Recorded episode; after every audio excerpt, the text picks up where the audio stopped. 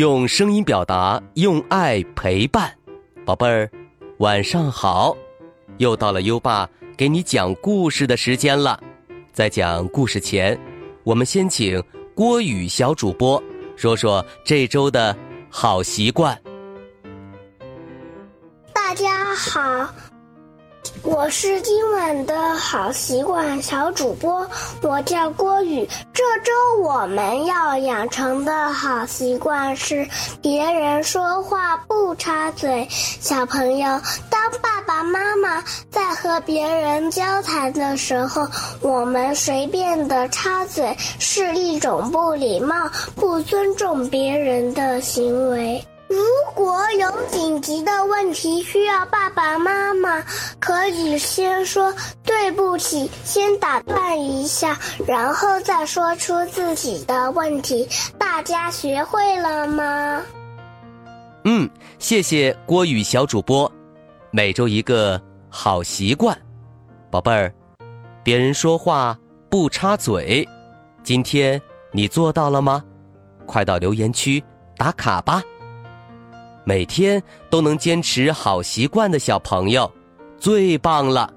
优爸将奖励在留言区连续打卡七天的小朋友，给予“阳光宝贝儿”的称号。谁会是本周的“阳光宝贝儿”呢？优爸会在下周公布哦。好啦，宝贝儿，优爸。要开始给你讲新故事了。今晚的故事是一只聪明的笨狼。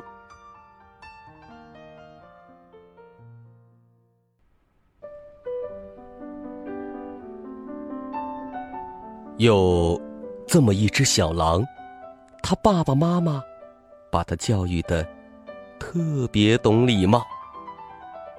这天，他第一次一个人去树林里打猎。很快，他就逮着了一只兔子。小狼说：“你好，在我吃掉你之前，你还有什么愿望吗？”兔子回答：“我琢磨着，我应该不能期望得到自由吧？当然不能。”兔子思考了一下，说：“那么，我的愿望是，你给我读个故事。”显然，小狼并没有随身带着故事书，但是，他的爸爸妈妈曾经教育他，最后的愿望都应该得到尊重。所以，小狼便跟兔子说：“那好吧，看来我不得不回家去拿故事书了。”兔子保证道：“我不会跑的，我连一根绒毛都不会动，我保证。”好吧，小狼只好回家拿故事书。很快。小狼胳膊底下夹着自己最喜爱的故事书回来了，但是兔子不见了。哎，它跑了！小狼很生气，哼，骗子！气鼓鼓的小狼开始选挑。其他可以填饱肚子的猎物。这一次，他逮住了一只小鸡。小狼也问了小鸡同样一个问题：“你有什么最后的愿望吗？”小鸡回答：“嗯，自由。”没门儿，我都要饿死了。小鸡思考了一下，说：“那么，我想要你给我演奏个曲子。我这儿正好有本书，你难道不不觉得听故事是个更好的选择吗？我不，我不，我就想听音乐。我跟你说呀，最后的愿望都应该得到尊重。我知道了。小狼叹了口气说：“唉，那好吧，我去找件乐器。”小鸡保证道：“放心吧，我不会跑的，我连一根羽毛都不会动，说话算话。”可是，当小狼背着乐器回来时，小鸡不见了。小鸡。也没有等小狼，饿坏了的小狼只好继续捕食，一边走一边气呼呼的说：“又是个骗子。”这时，他看到树底下有个小男孩，于是蹑手蹑脚走到他身边。并伺机扑向了他。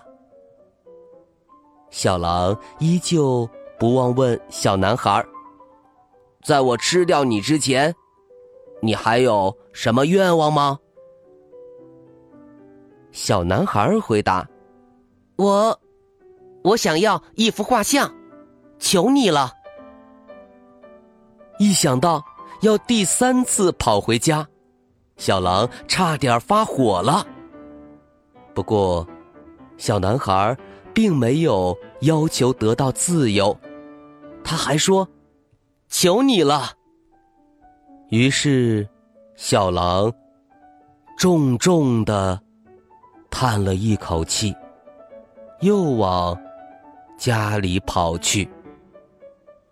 小男孩保证：“我不会跑的，我连一根头发。”都不会动。等到小狼拿好纸笔，返回原地时，小男孩真的还在。小狼有些开心：“你竟然没有逃走？”小男孩回答说：“对呀，我爸爸妈妈说了，我们一定要遵守诺言。”说完，小男孩安静的站在树下，一动不动。小狼也认真的给小男孩画好了画像。嗯，太谢谢你了，小男孩说。那么，现在你该吃我了吧？我还想把这张画拿给我的朋友们看看呢。好吧，我同意了。你是唯一不会骗我的人，我决定和你做好朋友。于是，小狼和小男孩一起回了家。快看，小男孩兴冲冲的跑进屋子，对朋友们说：“这是小狼给我画的画像。”他真的实现了我的愿望，现在他是我的新朋友了。小男孩的朋友们，也就是兔子和小鸡，看到小狼和小男孩一起回家，惊呆了。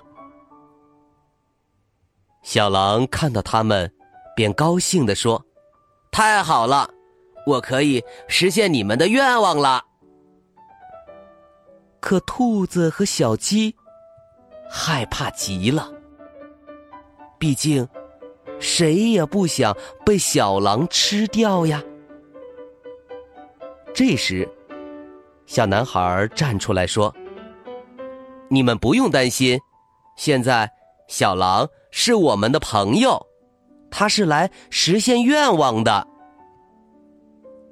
兔子和小鸡听了，羞愧的低下了头，递出好吃的点心送给小狼填肚子。说：“真是对不起，我们一声不吭就走了，没想到你还想着我们最后的愿望。”后来发生了什么事呢？小狼保证不会吃它们，并给兔子讲了故事，给小鸡演奏了乐曲。他们发现，小狼其实并不笨，所以很快喜欢上了这个有礼貌又守信的新朋友。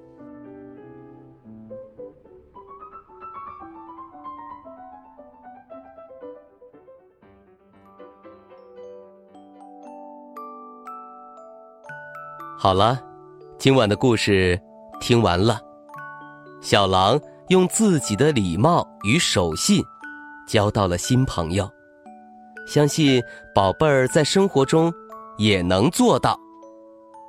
宝贝儿，现在优爸要考考你了：兔子最后的愿望是什么呢？快到文末留言告诉优爸吧。宝贝儿有想听的故事。也可以给优爸留言。如果你推荐的故事有很多小朋友想听，优爸就会讲哦。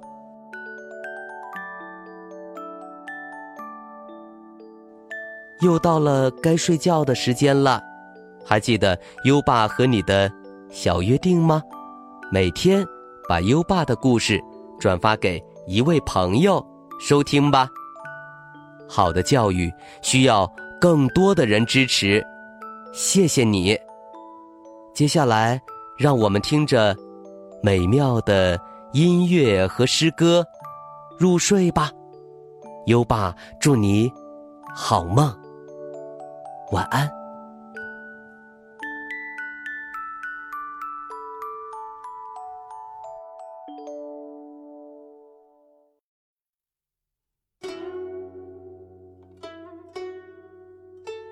江雪，柳宗元。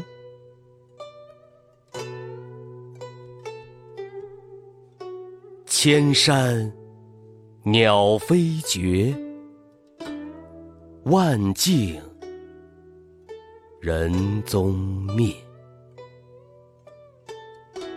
孤舟蓑笠翁，独钓。寒江雪，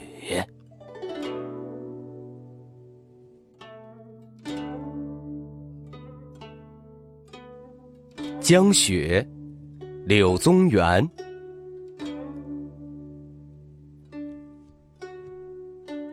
千山鸟飞绝，万径人踪灭。孤舟蓑笠翁，独钓寒江雪。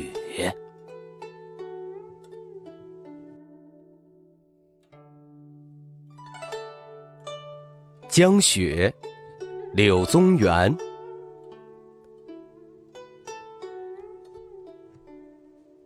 千山鸟飞绝，万径人踪灭。孤舟蓑笠翁，独钓寒江雪。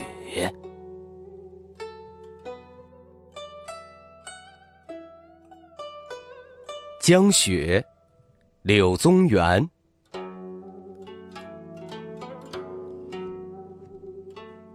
千山鸟飞绝，万径人踪灭。孤舟蓑笠翁，独钓寒江雪。